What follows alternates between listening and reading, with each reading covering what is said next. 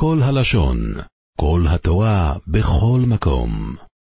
פרשת ויירו, יום שלישי. ואברהם ושרו זקנים, בואים ביומים, חודה לי יויס לשרו, אוירך כנושים. ואברהם ושרה סיבו, עלו ביומין, פסק מלמהבי לשרה, אורח כנשיה. רש"י, חדל להיות, פסק ממנה. אורח כנשים, אורח נידות. יש כאן שאלה שצריכים לברר אותה. הרי חז"ל אומרים, שכתוב בפרשה, בסוף פרשת נוח, כתוב ש... ושרי עקרה, אין לה ולד. וחז"ל אומרים שאפילו בית ולד לא היה לה. אז אם לא היה לה בית ולד, מה פירוש חדל להיות לשרה אורח כנשים? והתשובה לזה, את השאלה שואל המדרש, מדרש רבה. והמדרש אומר שחדל אצלנו, בעברית שלנו, חדל זה נקרא היה והפסיק. בעברית של התורה, חדל זה לא היה אף פעם. איפה רואים את זה? וכי תחדל לנדור לא יהיה בך חטא. מוצא שפתיך תשמור ועשית, כאשר ציווך השם אלוקיך. אם נדרת, תשמור. אבל וכי תחדל לנדור, לא יהיה בך חטא. אם תגיד שתחדל הכוונה שהיה פעם והפסיק, אז למה לא יהיה בך חטא? אלא מוכרחים לומר שוכי תחדל הכוונה לא היה אף פעם. שמעולם לא נדרת, אז לא יהיה בך חטא. אותו הדבר פה, חדל להיות לשרה אורח כנשים, חדל הכוונה מעולם לא היה. כי באמת, סורו ימינו לא היה לה אפילו בית ולד. ממילא, הנס שהשם עשה פה הוא נס כפול ומכופל. ותצחק סורו בקרבו, לאמו עיר, אחריו לא הסיעו איסולי עדנו, ואדוני זוקן. וחייכת שרה במאה למימר, בתר דסייבית הבת לי ולימו, וריבוני סיב. רש"י, בקרבה, מסתכלת במאה, ואמרה, אפשר הקרביים הללו טעונים ולד? השדיים הללו שצמקו, מושכים חלב? אחרי ולותי הייתה לי עדנה, אומר רש"י, צחצוח בשר, ולשון משנה זה מישיר את הבשר ומעדן את הבשר. דבר אחר, לשון עידן, זמן וסת, נידות. אז היא אומרת, אני כבר זקנה, איך יכול פתאום עכשיו להיות? ויאמר אדוני אל אברום, לא מוזה צוחקו סורו לאמו עיר, האף אומנום אילד, ואני זוקנתי, ואמר אדוני לאברהם, למדנן חייכת שרה למימר, אברם בקושתא הוליד, ואנה סייבית. אומר רש"י, האף אמנם הגם אמת אלד, ואני זקנתי, שינה הכתוב מפני השלום, שהרי היא אמרה, ואדוני זקן. אבל השם בא ואמר לו, היא אמרה שהיא זקנה. למה? מפני השלום.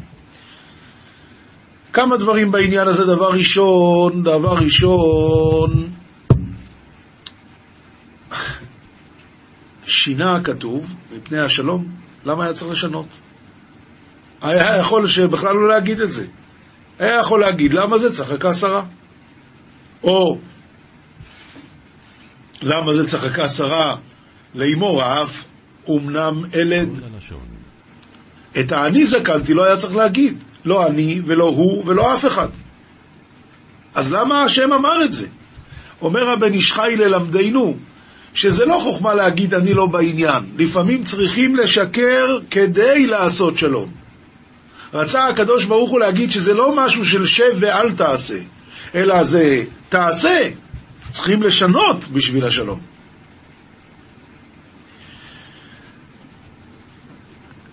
היפולה מאדוני דובור למוי עד, או שוב אילכו כועס חיו ולסורו בין. היתכסי מן קדם אדוני פתגמה לזמן, פתגמה? לזמן עיטוב לבטח כעידן דאתון כימין, ולשרה ור. רש"י, היפלא כתרגומו היתכסה, וכי שום דבר מופלא ומופרד ומכוסה ממני מלעשות כרצוני, למועד, לאותו מועד המיועד שקבעתי לך אתמול, למועד הזה בשנה האחרת אני אבוא ויהיה לשרה כבר בן. ותכחש סורו לאמויר, לא יצוחקתי, כי יוריו. ויאמר לוי, כי צוחקת. ובחדיבת, קדיבת, זה, זה כזב. וחדיבת שרה למימר, לך היחית, הרי דחילת, לכן היא אמרה שהיא לא. ואמר לה, ברם חייכת. רש"י, כי ירע כי צחקת. הראשון משמש לשון דהה, שהרי ירע, לכן היא אמרה שנותן טעם לדבר, ותכחש שרה לפי שירע. והשני משמש בלשון אלא, ויאמר לא כדברייך הוא, לא כדברייך הוא, אלא צחקת. שאמרו רבותינו כי משמש בדלת לשונות, אי דילמה אלא דהה. אז כאן, בפעם הראשונה שכתוב כי זה שהרי, ובפעם השנייה שזה אלא, אלא צחקת. מוריי ורבותיי, יש כאן דבר נורא ונפלא. איך יכול להיות ששור אימנו תכחש? מה זה שייך בכלל? מה זה שייך בכלל? אנחנו, אין לנו טיפת מושג מה זה נקרא סור אימנו, אבל מלאך אלוקים יכול לשקר. סור אימנו לא שייך בכלל שהיא תשקר, לא שייך. כי ירא אז, לכן היא אמרה לא. השם אומר כן, היא אומרת לא. מה הולך פה? אומר הבן איש חי, כתוב ככה, ותצחק שרה בקרבה לאמור. מה זה בקרבה? בתוכו. מה זה לאמור? בחוץ. אז היא אמרה או לא אמרה? היא אמרה או לא אמרה? אומר הבן איש חי, סורו אמנו לא אמרה מילה, וכשכתוב בתורה לאמור, הכוונה ככה. היא צחקה, בתוך קרבה. לימויר, הכוונה, זה כוונת הצחוק היא לימויר. הצחוק אומר, לא היא אמרה. ותצחק שרה בקרבה. לימויר, הצחוק הזה אומר שאחרי יבלותי הייתה לי עדנה ואדוני זקן. זה מה שהצחוק אומר. לא היא אמרה. עכשיו, כמו שהצחוק הזה אומר שאחרי ולותי הייתה לי עדנה ואדוני זקן, ככה הצחוק הזה יכול להגיד, שמחה. זה יכול להגיד כל דבר. השם בא אל אברהם אבינו, הוא אומר לו, למה זה צחקה שרה לימויר האף אמנם אלד ואני זקנתי? בא אברהם אבינו, הוא אומר לשרה, למה את לא... לא... למה את לא מאמינה? את אמרת שאת לא מאמינה. אז היא אמרה, אני? לא אמרתי דבר כזה. ותכחש שרה לאמויר. היא אמרה, לא. הלא הזה גם מתפרש לשתי משמעויות. משמעות אחת זה, לא צחקתי. משמעות שנייה זה, לא זלזלתי. ותכחש שרה, היא אמרה לא. לאמויר, מה הלא הזה? לא צחקתי, כי ירע. אברהם אבינו הבין שהיא אומרת לא צחקתי. היא לא אמרה, היא רק אמרה לא. רק הלימור של זה הוא לא צחקתי כי ירע. ואברהם אבינו מבין מיד שזה לא יכול להיות, שהשם אומר שהיא צחקה והיא אומרת שהיא לא צחקה, בלתי אפשרי. סורו זה לא שייך אצלה. אז הוא אמר לה, לא, לא, תקשיבי. ויאמר לוי, כי צחקת. אני לא אמרתי שאת אמרת שאת לא מאמינה, אני רק אומר, את צחקת. והמשמעות של הצחוק הזה זה שאת לא מאמינה. יוצא שהשרה אימנו לא עלה בדעתה חס חלילה להגיד שקר. כשהוא אמר לה, למה את אמרת שאת לא מאמינה? אני לא אמרתי. היא לא אמרה, אני לא אמרתי, היא אמרה, לא. והלא הזה הוא לימויר, לא צחקתי. זה כאילו, אפשר היה להבין שהיא אומרת לא צחקתי. אבל באמת היא לא אמרה את זה.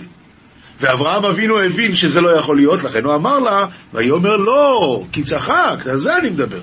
ואת זה היא כמובן לא הכחישה. כך מסביר הבן איש חי. עוד דבר, בכל אופן יש פה איזשהו משהו שנוגע לשקר, משהו שנוגע לשקר, וזה דבר יפה, כתוב בגמרא, שהייתה עיר אחת שקוראים לה קושטא, ושם לא היו מתים, כי אף אחד לא היה משקר. אז אף אחד לא מת לפני זמנו. יום אחד מישהו בא לגור שם, ואשתו הייתה באמצע להתרחץ, ובאה משכנה ושאלה אם היא נמצאת, אז הוא אמר לו, היא לא נמצאת. עכשיו, זה לא שקר, הוא בסך הכל התכוון להגיד, בשבילך היא לא נמצאת כרגע. אבל שני הבנים שלו מתו, באו השכנים, אמרו, תספר מה היה, הוא סיפר, אמרו לו, תעשה טובה, תלך מפה, שלא ישלוט בנו המוות. שלא ישלוט בנו המוות. אז uh, יש כאן uh, לימוד מאוד יפה. אתם יודעים כמה פסוקים יש בפרשת בראשית? בראשית, סוף פרשת בראשית, יש, שנייה אחת, קמ"ו פסוקים, 146 פסוקים. פרשת נוח, הנה עוד שנייה, יום שישי, פרשת נוח, 153, ועוד 146, זה 253, 259, 299 פסוקים. פרשת לך לך, פרשת לך לך, יש לנו פה 126 פסוקים. אז 299 זה 399, 319, 325. עכשיו, פרשת ויירו, התחלנו ויירו עם פרק י"ח, ועכשיו אנחנו אוחזים בפרק י"ח, פסוק ט"ו, זה בדיוק 440. כמה זה 440 בגימטריה? מת. מה יש בפסוק מת? ותכחש שרה. שקר מביא את המוות. זה רמז יפה. עכשיו אנחנו עוברים לנביאים, מלכים ב', פרק ד', פסוקים י"א עד ט"ו. אחזנו, זה שייך להפטרה שלנו, שאותה שונמית הכינה לאלישע עליית גג עם כיסא, שולחן, מיטה ומנורה, כדי שיוכל לבוא שם להיות. ויהי היום ויבוא שמה, ויסר אל העלייה, וישכב שמה. אלישע הגיע ובאמת שכב שמה. ויאמר אל גיחזי נערו, קרא לשונמית הזאת, ויקרא לה, ותעמוד לפניו. ויאמר לו, אמור נא אליה, הנה חרדת אלינו את כל החרדה הזאת, מה לעשות לך? היש לך? היש לדבר לך אל המלך או אל שר הצבא? ותאמר, בתוך עמי אנוכי יושבת. אני לא צריכה כלום. בתוך עמי אנוכי יושבת. ויאמר, ומה לעשות לה? ויאמר גיחזי, אבל בן אין לה, ואישה זקן. אז כאן צריכים נס כמו אצל סורו אמנו, שבעלה זקן, והיא כבר גם כן לא יכולה ללדת, אבל בן אין לה. ובעלה זקן. ויאמר קרא לה, ויקרא לה ותעמוד בפתח. את ההמשך מחר בעזרת השם. בכסובים יש לנו היום משלי, פרק ל"ד, סליחה, פרק ג', פסוק ל"ד ל"ה, ופרק ד', פסוק א' עד ג'. אז הנה אנחנו קוראים, אם לליצים הוא יליץ. הקדוש ברוך הוא, אם אחד רוצה ללכת בדרך הזאת של ליצים, רש"י אומר, אדם שנמשך אחריהם, לסוף אף הוא יהיה לץ עמהם. אז הוא יליץ, ולענבים ייתן חן, אם לענבים יתחבר, סוף שייתנו מעשיו חן בעיניהם של בריות. אדם שהולך בדרך הישרה, בסוף אנשים אוהבים אותו ושמחים איתו והכול, ואדם שהולך עם ליצים, אז בסוף הוא נהיה בעצמו לץ. כבוד חכמים ינחלו, וכסילים מאירים קלון. אומר רש"י, כבוד חכמים ינחלו וכסילים מאירים קלון, לעצמו מפריש קלון לחלקו. מי שרוצה להיות עם החכמים, בסוף יש לו כבוד, יש לו הכל בסוף. מי שהולך עם הטיפשים, עם הכסילים, אז הוא קונה לעצמו קלון. כאן מתחיל פרק ד', שמעו בנים מוסר אב והקשיבו לדעת בינה. שמעו בנים מוסר אב, אומר רש"י, זה הקדוש ברוך הוא. והקשיבו לדעת בינה, נת... כי לקח טוב נתתי לכם, תורתי אל תעזובו. רש"י, הנביא מתנבא ומדבר בשליחותו של הקדוש ברוך הוא, והרי הוא כפיו, לכן הוא אומר, אני נתתי לכם, כאילו הוא מדבר, כאילו השם מדבר פה. כי בן הייתי לאבי רך ויחיד לפני אמי. כאן הוא בא ואומר ככה, אולי, אולי שלמה המלך קצת מגזים, אולי פשוט מנעו ממנו דברים טובים. אומר, של... אומר רש"י, אם תאמר שלמה היה שונא הבריות, שהזהירן על הגזל ועל האריות, דבר שנפשו של אדם מתאווה להן, לכך נאמר כי בן הייתי, רך ויחיד, שהיה אוהב אותי יותר. הוא אומר, תשמע, אבא שלי אהב אותי יותר מכולם, ואבא שלי לימד אותי את הדברים שהם באמת טובים, ולכן אני אומר לך את זה. ברש"י הבא, שאנחנו צריכים ללמוד מחר, אז הוא אומר שדבר אחר, כי בן הייתי לאבי, חוזר לפסוק הזה, הוא אומר ככה, הנביא אומר, בן הייתי לקדוש ברוך הוא, שישרה רוחו עליי.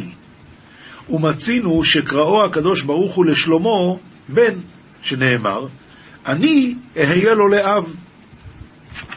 אז זה פירוש אחר, וארך ויחיד לפני אמי, לעומתי אני נבחר, וחביב כבן רך ויחיד, לכך ויורני אבי.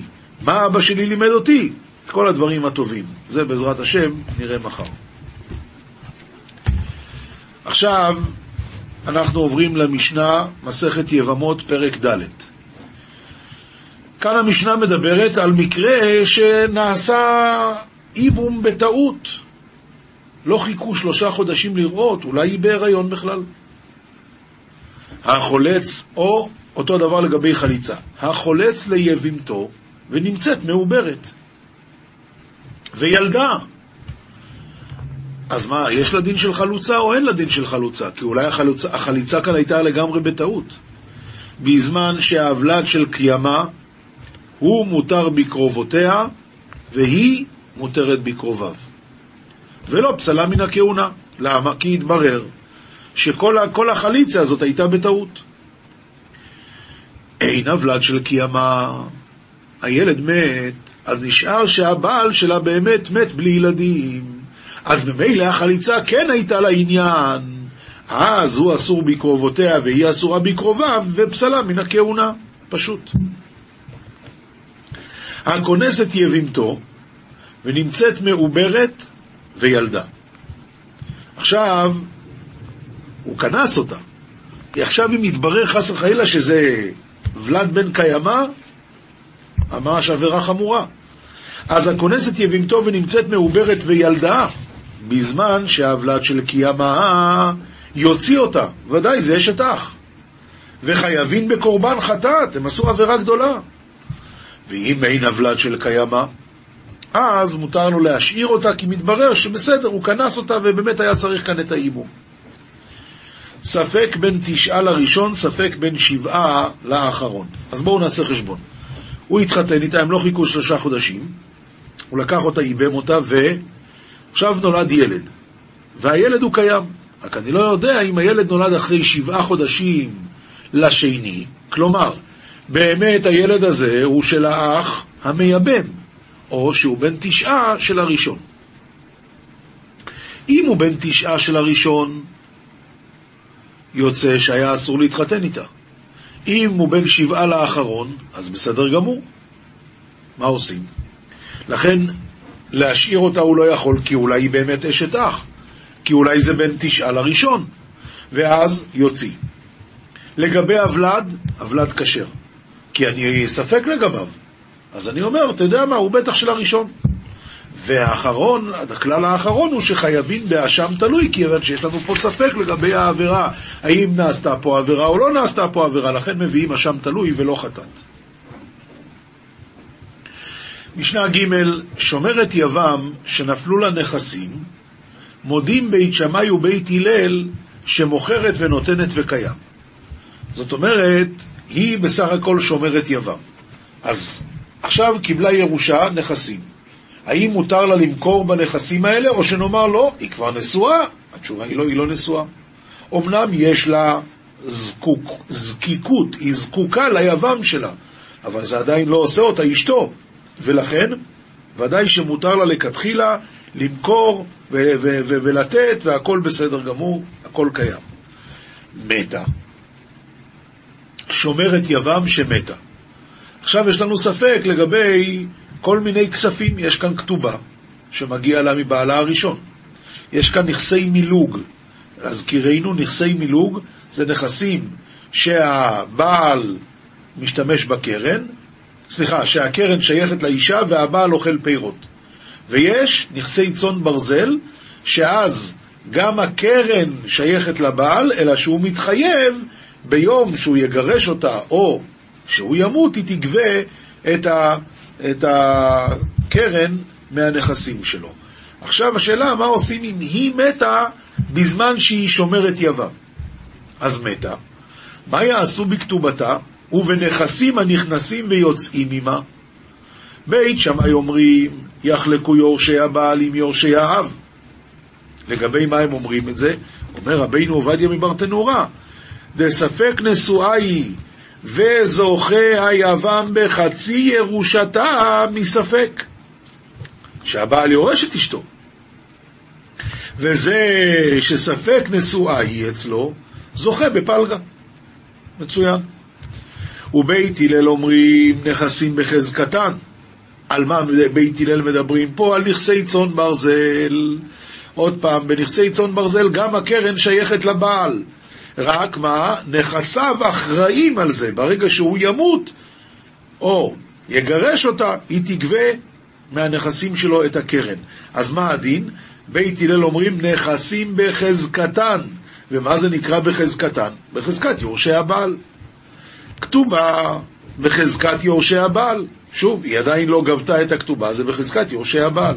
נכסים הנכנסים ויוצאים עמה, שזה נכסי מילוג, שהקרן שייכת לה, והפיר... סליחה, הקרן שייכת לה, כן, והפירות לבעל, בדבר הזה, אז זה בחזקת יורשי האב. מי זה יורשי האב? זה הצד שלה. זה בסדר. משנה ד' כנסה, אם הוא כבר ייבם אותה, הרי היא כאשתו לכל דבר, ובלבד שתהא כתובתה על נכסי בעלה הראשון. יפה מאוד, אם הוא כנסה, זה גמרנו, עכשיו זה אשתו. אבל מה? אם עכשיו היא תהיה אשתו והוא יקבל ממנה כתובה, אז הוא מפסיד, היא מפסידה. כי כשהיא התחתנה עם בעלה הקודם, היא הייתה בתולה, מגיע לה בכתובה 200. עכשיו שהיא מתחתנת איתו, היא בעולה, אז לא מגיע לה 200, לכן כדאי לה שהכתובה שלה תהיה על נכסי בעלה הראשון, להשתמש באותה כתובה. אבל מצד שני, יש כאן גם משהו לרעתה, כי אם נניח שלבעלה הראשון אין נכסים, אז היא לא תוכל לגבות כתובה. לכן, אה, לכן אומר רבינו עובדיה מברטנורה, ואי לית לה כתובה מבעלה הראשון, כלומר, אין נכסים, אז הדין הוא שכותב לה היבם כתובה על נכסיו, והיא מנה בלבד. אבל זה כתובה של בעולה, אז רק מנה. משנה ה' מצווה בגדול לייבם. זה הדין. מאיפה לומדים את זה? כי כתוב, והיה הבכור. עכשיו ת, ת, תשימו לב, דבר מדהים. על מה נאמר והיה הבכור? על מה נאמר והיה הבכור? והיה הבכור אשר תלד יקום על שם אביו. אז על מי מדובר פה בכלל? מדובר על הילד שייוולד. מאיפה אתה הגעת מפה לזה שהבכור צריך לייבם? התשובה היא, אומרת הגמרא, אף על פי שאין מקרא יוצא מדי פשוטו, כאן חז"ל הוציאו את המקרא מדי פשוטו, כמובן זה במסורת מהר סיני. זה הלימוד של חז"ל. הלאה. אם הוא לא רצה, אז מהלכים על כל האחים, אתה רוצה, אתה רוצה, אתה רוצה. לא רצו, חוזרים אצל גדול ואומרים לו, עליך המצווה, או חלוץ או יבם. משנה ו' תלה בקטן עד שיגדיל. בא האח הגדול ואומר, טוב, בסדר, אבל אני... אה, הוא, הוא, הוא. מה, הוא, הוא בן שמונה. אתה רוצה שיתחכה עכשיו חמש שנים? או הפוך, בגדול עד שיבוא ממדינת הים. האח הקטן, שהוא בן 15, בן 20, בן 40, מה זה משנה? הוא אומר, לא, אני לא. אח שלי, שהוא כרגע באמריקה, בעוד עשר שנים הוא יבוא, אז. לא, זה לא הולך ככה. או יותר מזה, בחירש, בשוטה. כשהוא יתפכח, תכף הוא, הוא יבריא. הרופא אמר שתוך חצי שנה הוא יהיה בריא. אין שומעים לו. אלא אומרים לו, עליך המצווה, או חלוץ או יבם. אל תעגן אותה. משנה ז' החולץ ליבימתו, הרי הוא כאחד מן האחים לנחלה. הרי האח נפטר, ומי יורש אותו? אחים שלו. אז הייתי חושב, אבל כיוון שהוא לא רצה לייבם אותה, אז אומרים לו, אתה בית חלוץ ענה, לך לך מפה. לא. הרי הוא כאחד מן האחים לנחלה.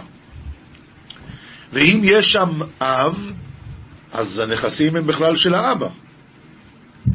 הכונס את יבימתו, זכה בנכסים של אחיו. הוא, הוא היורש הבלעדי של האח הזה שמת, שהוא כנס את אשתו. רבי יהודה אומר, בין כך ובין כך, אם יש שם אב, בכל מקרה הנכסים של האבא, ואין הלכה כרבי יהודה. החולץ ליבימתו. איזה דין יש לו עכשיו לגבי האישה הזאת? בעצם, הוא חלץ לה. אז זה דומה לגרושתו. זה לא גרושתו, אבל זה דומה. הוא אסור בקרובותיה מדרבנן, והיא אסורה בקרוביו, כאילו שזו הייתה אשתו שהוא גירש אותה. הוא אסור באמה, ובאם אמה, ובאם אביה, ובביתה, ובבת ביתה, ובבת בנה, ובאחותה, בזמן שהיא קיימת. כלומר, כל זמן שאותה אישה חיה, אסור לו להתחתן עם אחותה. והאחים, אז זאת אומרת, אלה שלא חלצו, שהיא רק הייתה זקוקה להם, הם מותרים בכל הקרובות. והיא, אותה חלוצה לגבי החולץ, אסורה באביו ובאבי אביו, ובבנו ובבן בנו, באחיו ובבן אחיו. עד כאן. עכשיו נסיים את המשנה, עוד דין, מותר אדם בקרובת צרת חלוצתו, ואסור בצרת קרובת חלוצתו. מותר אדם בקרובת צרת חלוצתו. אני, לא אני, מישהו היה צריך לעשות חליצה. ראובן עשה חליצה לרחל. עכשיו, אמרנו שהוא אסור בקרובותיה, כלומר, אסור לו להתחתן עם לאה. בסדר. מה הדין צרתה של לאה? האם ראובן יכול להתחתן איתה? אומרת המשנה, לא, אסור. אה, מותר. מותר אדם בקרובת צרת חלוצתו.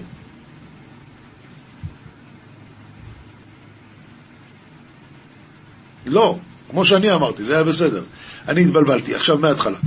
מותר אדם בקרובת צרת חלוצתו, ואסור בצרת קרובת חלוצתו. זאת אומרת, אם ראובן חלץ לרחל, ואחותה זאת לאה, אז הוא אסור גם בצרתה של לאה.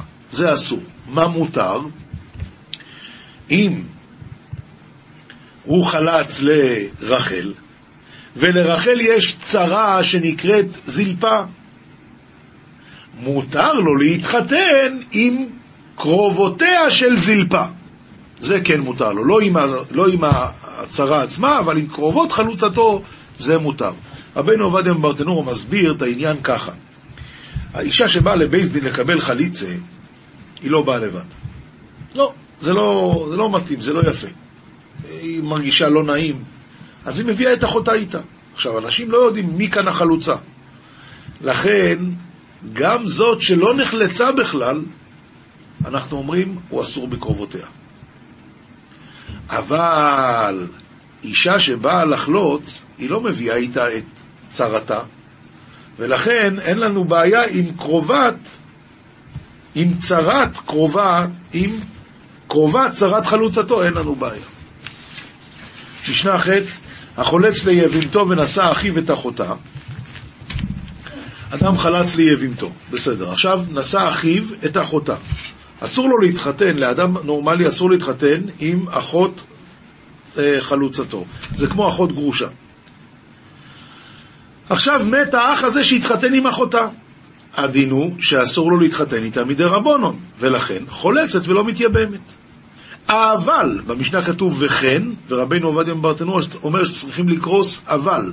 אבל, המגרש את אשתו ונשא אחיו את אחותה, וכאן זה ממש אשתו, או אחות אישה אסורה מדאורייתא.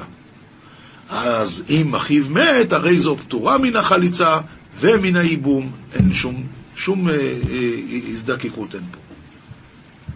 משנה ט' שומרת יבם שקידש אחיו את אחותה. שומרת יבם שקידש אחיו את אחותה. שומרת יבם, קוראים לה רחל, והיבם קוראים לו ראובן. עכשיו שמעון קידש, עשה קידוש, הרי את מקודשת לי בטבעת זו עם אחותה של רחל עם לאה. היה מותר לו לעשות את זה? לא. למה? כי אם אתה אח של ראובן, אז רחל זקוקה גם לך, איך אתה מקדש את אחותה? אבל זה זקוקה, זה רק מדי רבונון.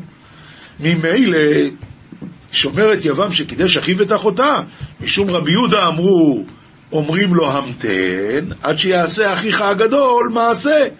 ברגע שראובן ייבם את רחל, אתה כבר תוכל להתחתן עם אה, לאה, עם, כן עם לאה. מה הדין חלץ לאחיו או כנסה, אז יכנוס את אשתו. מתה היבמה, גם יכנוס את אשתו, כי זה אחות, חל... אחות זקוקתו, אין שום בעיה. אחות זקוקתו שמתה, הזקוקה מתה, אין שום בעיה. מת יבם, עכשיו מה קרה? אופס. אם ראובן מת, יוצא שעכשיו רחל נופלת לפני שמעון, והוא מאורס לאחותה. מה זה מאורס? מאורס מדאורייתא. אז עכשיו הוא בבעיה גדולה כאן, לכן יוציא את אשתו בגט. זאת אומרת, זאת שהוא אירס אותה ואמר לה, הרי את מקודשת לי, חייב לגרש אותה, כי עכשיו היא אחות זקוקתו. ומצד שני, את אשת אחיו בחליצה, למה? כי היא הייתה זקוקתו, בזמן שהוא נשוי, הוא, היא מקודשת לו אחותה, אז גם את זה הוא לא יכול לעשות, ולכן הדין הוא שבחליצה. יצא קרח מפה ומפה. היבמה לא תחלוץ ולא תתייבם עד שיש לה שלושה חודשים. חודשי הבחנה. אחרי שלושה חודשים, רואים שהיא באמת לא בהיריון, יכולה להתחתן. יכולה להתארס, אה, זאת אומרת לא להתארס, היא יכולה להתייבם. וכן שאר כל הנשים שיצאו מבית אחד לא ילכו לבית אחר, לבעל אחר, לפני שיעברו שלושה חודשים, כדי להבחין.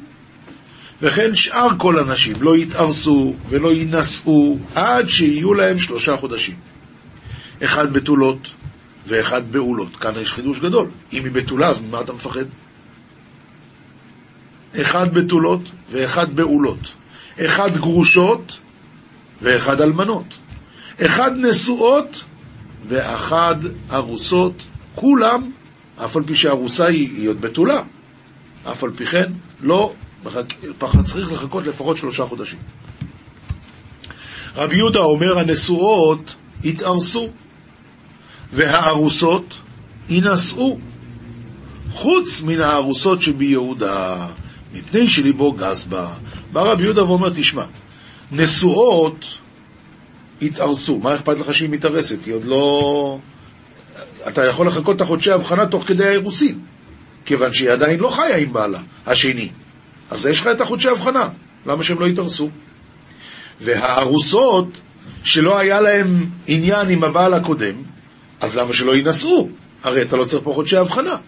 חוץ מן הארוסות שבי יהודה, ששם צריך להיזהר מפני שליבו גס בה, ואנחנו פוחדים שמא בכל זאת היה עניין, ולכן שמה צריך לחכות שלושה חודשים, אפילו אם היא אלמנה מן האירוסים.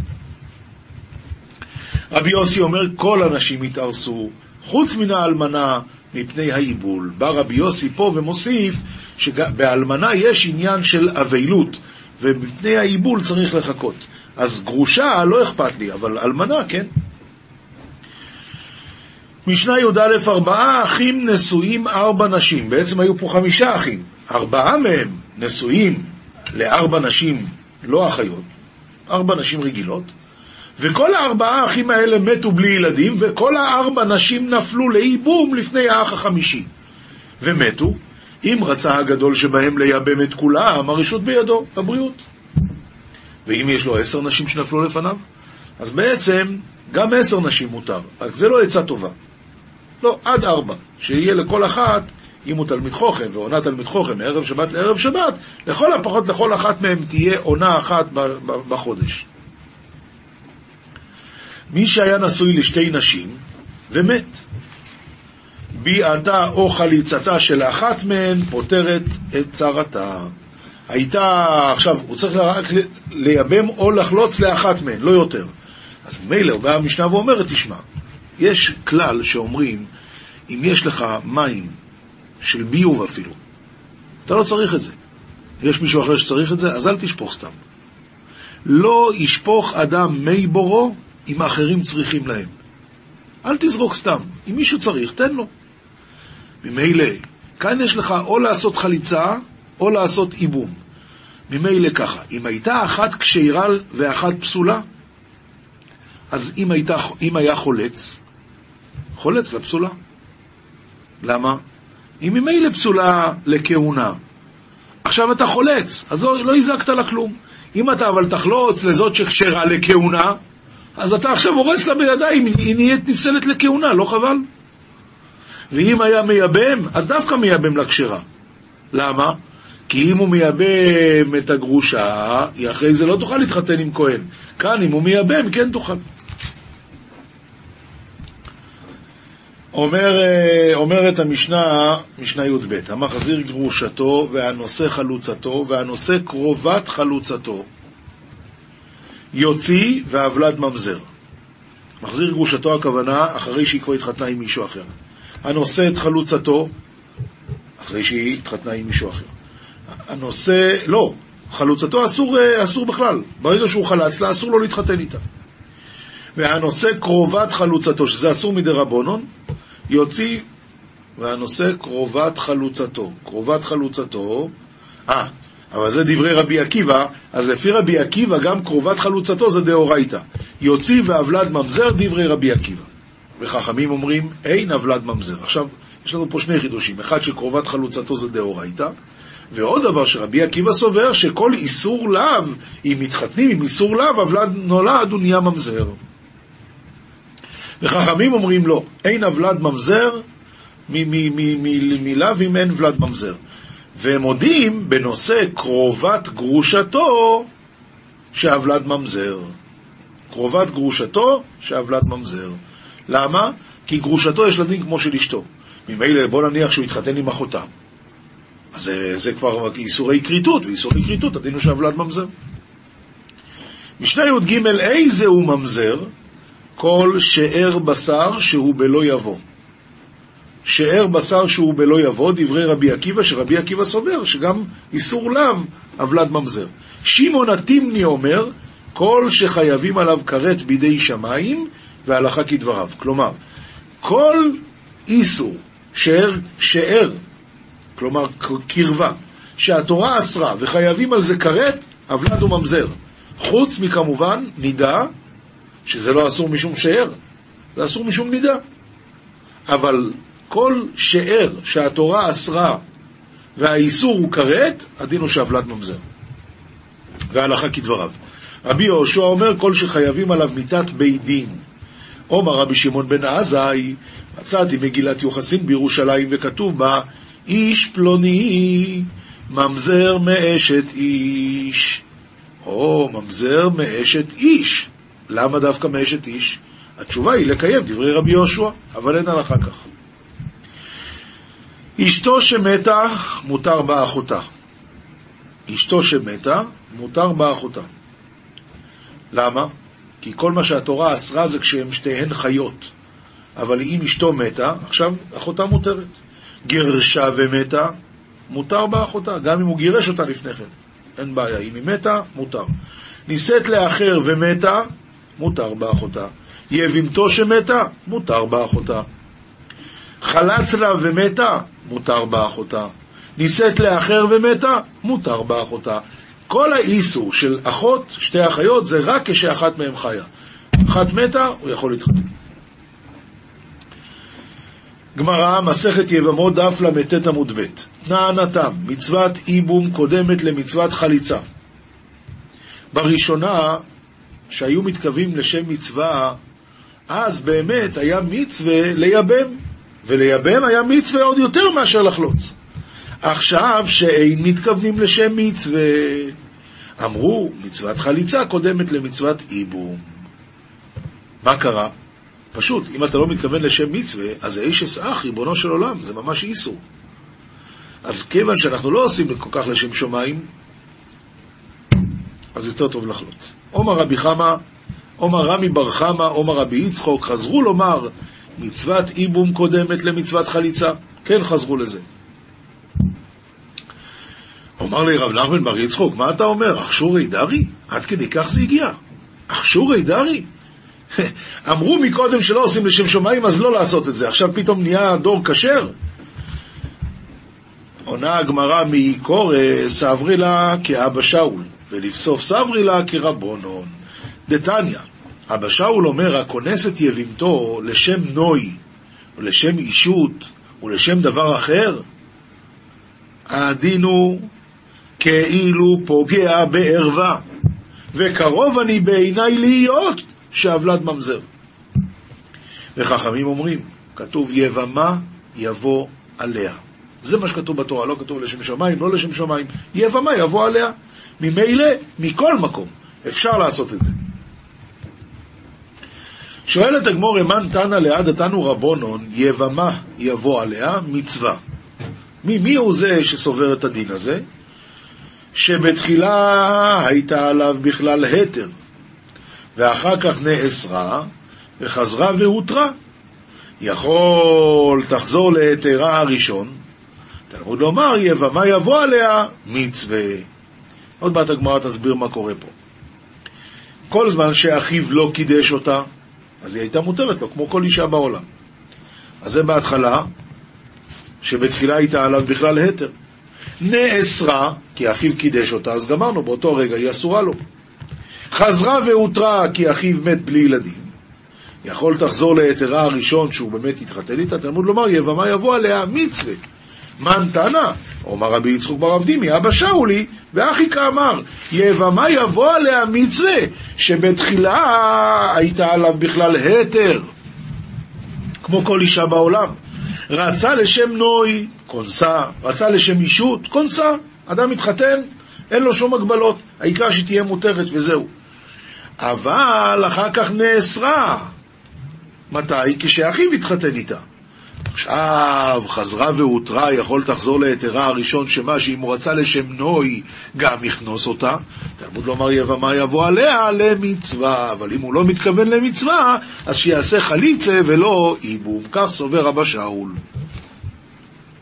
רוב ואומר, אפילו תימא רבונון, ואחי כה אומר, יבמה יבוא עליה מצווה.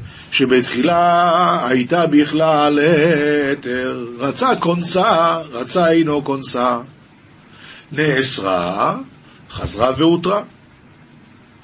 יכול תחזור להיתרה הראשון, רצה כונסה, רצה אינו כונסה. אם זה הוא רוצה, אם בא לו או לא בא לו, זה העניין. תלמוד לו מה, רצה אינו כונסה. אומרת הגמרא, זה לא יכול להיות, רצה אינו כונסה. האגידה בי, בכדי טיפוק? מה, היא תצא לשוק בלי, בלי חליצה? התורה אמרה עם חליצה. אלא אם הרצה כונסה, הרצה חולץ לה, ויעשה מה שהוא רוצה, תלמוד לומר יבמה יבוא עליה מצווה, מצווה לייבם, ולא כאבא שאול. זוהר ויירו דף קו עמוד ב' הזוהר מדבר על זה שצריכים ללמוד כל הזמן תורה, כל הזמן. רבי חזקיה פתח כי הוא לקצות הארץ יביט, תחת כל השמיים יראה. כמה איתלון לבני נשה להסתכלה בעובדוי דקודשא בריחו. כמה צריכים להסתכל במעשיו של הקדוש ברוך הוא. ולהשתדלה באורייתא יממה ולילי. ולהסתכל בתורה יום ולילה. דכל מאן דאישתדל באורייתא, קודשא בריחו ישתבח בי לעילה, השם משתבח בו למעלה בעולמות העליונים, וישתבח בי גם לטאטא, גם בעולמות התחתונים. בגין דאו ירייסה אילנה דחיי לכל אינון דעסקין בו כי התורה היא אילן של חיים לכל אלה שעוסקים בה למי אבלון חיים בעלמא דין, לתת להם חיים בעולם הזה, ולמי אבלון חיים בעלמא דעתי, וגם בעולם הבא יהיה להם חיים מהתורה הקדושה. תוך חזי, כי הוא לקצות הארץ יביט. למי אבלון מזוינה ולספקלון מכל מה דיסטריחו, השם מסתכל לכל הכיוונים, מי שלומד תורה, שמספק לו מזון, איי, ונותן לו כל מה שהוא צריך. בגין דאי הוא אשכח ביתו דיר, דכתיב, תמיד עיני השם אלוקיך בא, מראשית השנה ועד אחרית שנה. בגין דארץ דע, מה כתיב בה? הארץ הזאת, אה, מה כתוב בה? ממרחק תביא לחמה, ולבת ארעי אהבת מזונה ותרפה לכל אינון חייבן ברם. איי, אחר כך היא נותנת מזון ופרנסה לכל חיות השדה. מה עוד כתוב שם? דכתיב ותעקום בעוד לילה ותיתן טרף לביתה וחוק לנערותיה. ועל דעה, כי הוא לקצות הארץ יביט תחת כל השמיים יראה. על זה נאמר שהשם מביט לקצות השמיים, ותחת כל השמיים הוא רואה הכל. לכול הוא בני עלמא למי הבלון מזונה וסיפוקה, לכל מה דאיצטריך כל חד וחד. דכתיב, פותח את ידיך ומשביע לכל חי רצון.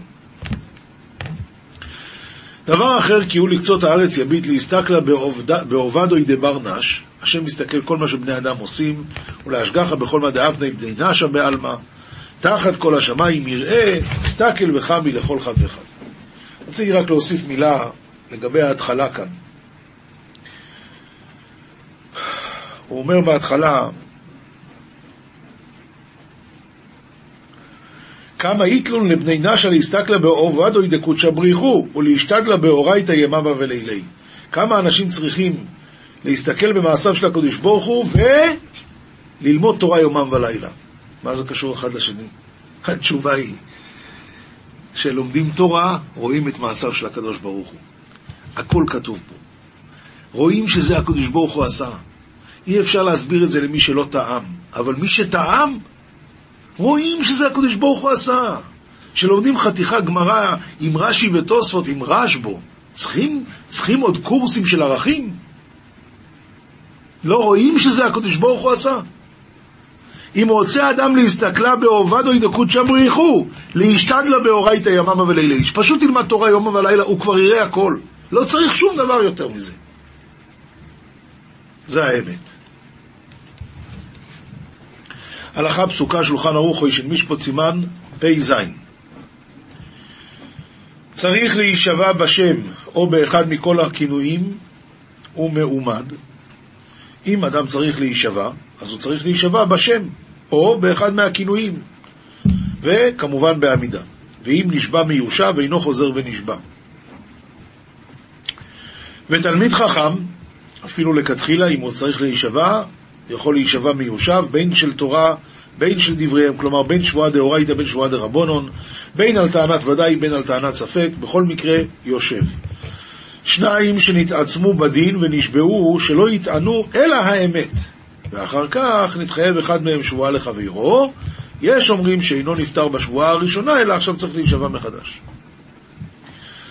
אה, סעיף ב', סדר שבועת הדיינים כך: הנשבע אוחז ספר תורה בזרועו ונשבע בשם או בכינוי, בשבועה או בעלה מפיו או מפי הדיינים. כיצד מפיו? אומר, הריני נשבע בשם אלוקי ישראל, או הריני נשבע במי ששמו רחום, זה נקרא כינויים, במי ששמו רחום, במי ששמו חנון, שאיני חייב לזה כלום. וכן, אם אמר הרי הוא ארור להשם אלוקי ישראל, או הרי הוא ארור למי ששמו רחום או למי ששמו חנון, אם יש לזה אצלי כלום, זה נקרא שבועה. אבל זה כל זה שבועה מפיו. איך זה הולך מפי הדיינים? משביעים אנו אותך בשם אלוקי ישראל, או במי ששמו חנון שאין לזה בידך כלום, והוא עונה, אמן, לא צריך יותר. או שיאמרו הרי פלוני בן פלוני ארור להשם אלוקי ישראל או למי ששמו חנון, אם יש לפלוני אצלו ממון, ולא יודה לו, והוא עונה אמן, זה נקרא שבועה מפי הדיינים. שבועה זה חמור מאוד, מאוד חמור. עכשיו מוסר, רמב"ם הלכות טומאת צרעת, פרק ט"ז, הלכה י', זה רמב"ם מאוד מפורסם, תמיד צריכים לדעת את הרמב"ם הזה. הרמב"ם באופן כללי מדבר על העניין של צרעת, צרעת זה הרי שם של כמה מחלות. יש צרעת בתים, צרעת אה, בגדים, צרעת הגוף, צרעת ה... כל מיני. אז אומר הרמב"ם, הצרעת הוא שם האמור בשותפות כולל עניינים הרבה שאין דומים זה לזה. שהרי לא בין אור האדם קרוי צרעת, ונפילת קצת שיער הראש או הזקן גם קרוי צרעת. ושינוי עין הבגדים או הבתים, גם קרוי צרעת. וזה השינוי האמור בבגדים ובבתים שקראתו תורה צרעת בשותפות השם, אינו ממנהגו של עולם. כאן הרמב"ם מתחיל לדבר על זה שהמחלה הזאת זה לא משהו טבעי. המחלה הזאת זה משהו ניסי. אינו ממנהגו של עולם, אלא אות ופלא היה בישראל כדי להזהירן מלשון הרע. שהמספר בלשון הרע משתנות קירות ביתו, אם חזר בו, יטהר הבית. אם עמד ברשעו עד שהוא תץ הבית, משתנים כלי האור שבביתו, שהוא יושב ושוכב עליהם. אם חזר בו, יטהרו, ואם עמד ברשעו עד שישרפו, משתנים הבגדים שעליו. אם חזר בו, יטהרו, ואם עמד ברשעו עד שישרפו, משתנה אורו ויצטרע, ויהיה מובדל ומפורסם לבדו עד שלא יתעסק בשיחת הרשעים שהוא הליצנות ולשון הרע. זאת אומרת, יש תהליך כזה, אם אדם לקח את הלקח כבר בפעם הראשונה, לא, לא ממשיכים איתו הלאה. אבל אם הוא לא מבין את הלקח, או אז צריך להמשיך הלאה עד שהוא נהיה בעצמו מצורע, כדי שיעזוב את שיחת הרשעים שהוא ליצנות ולשון הרע. עכשיו ממשיך הרמב"ם ממש מוסר, ועל עניין זה מזהיר בתורה ואומר ישמר בנגע הצרעת, זכור את אשר עשה השם אלוקיך למרים בדרך. הרי הוא אומר, מה אומרת התורה כאן? הרי הוא אומר התבוננו מה אירע למרים הנביאה שדיברה באחיה, שהייתה גדולה ממנו בשנים, וגידלתו על ברכיה, וסיכנה בעצמה להצילו מן המים. והיא לא דיברה בגנותו, מה היא בסך הכל אמרה? אלא טעתה שהשוותו לשאר הנביאים. והוא לא הקפיד על הדברים, שנאמר ואיש משה עניו מאוד. ואף על פי כן, מיד נענשה בצרת. קל וחומר לבני אדם הרשעים, הטיפשים, שמרבים לדבר גדולות ונפלאות. לפיכך ראוי למי שרוצה לכוון אורחותיו להתרחק מישיבתן ומלדבר עמהן, כדי שלא ייתפס אדם ברשת רשועים וסכלותם. וזה דרך ישיבת הליצים הרשעים. בתחילה מרבים בדברי הוואי, כעניין שנאמר וכל כסיל ברוב דברים. סתם מדברים, אה, ומתוך כך באים לספר בגנות הצדיקים, כעניין שנאמר תעלה נסיף תהי שקר הדוברות על צדיק עתק. ומתוך כך יהיה להם הרגל לדבר בנביאים, ולתת דופי בדבריהם, כעניין שנאמר, ויהיו מלעיבים במלאכי אלוקים, ובוזים דבריו ומתעתעים בנביאיו. כבר מדברים על נביאים. ומתוך כך באים לדבר באלוקים, וכופרים בעיקר, כעניין שנאמר, ויכפרו בני ישראל דברים אשר לא כן על השם אלוקיהם. והרי הוא אומר, שטו בשמיים פיהם, ולשונם תהלך בארץ. מי גרם להם להשיט בשמיים פיהם? התשובה היא לשונם, שהלכה תחילה בארץ. זוהי שיחת הרשעים שגורמת להם ישיבת קרנות. וישיבת בתי כנסיות של עמי הארץ, גם כן זה מה שגורם את הדבר הזה. וישיבת בתי משטרות עם שותי שכר, גם זה גורם. אבל, או, זה הדבר היפה, אומר הרמב"ם, אבל שיחת כשירי ישראל אינה אלא בדברי תורה וחוכמה ולפיכך הקדוש ברוך הוא עוזר על ידן ומזכה אותן בה, שנאמר, אז נדברו ירא השם איש אל רעהו, ויקשב השם וישמע, וייכתב ספר זיכרון לפניו, ליראי השם ולחושבי שמו. עולם שלם של תוכן מחכה לך בכל הלשון, 03 617 אחת אחת אחת אחת.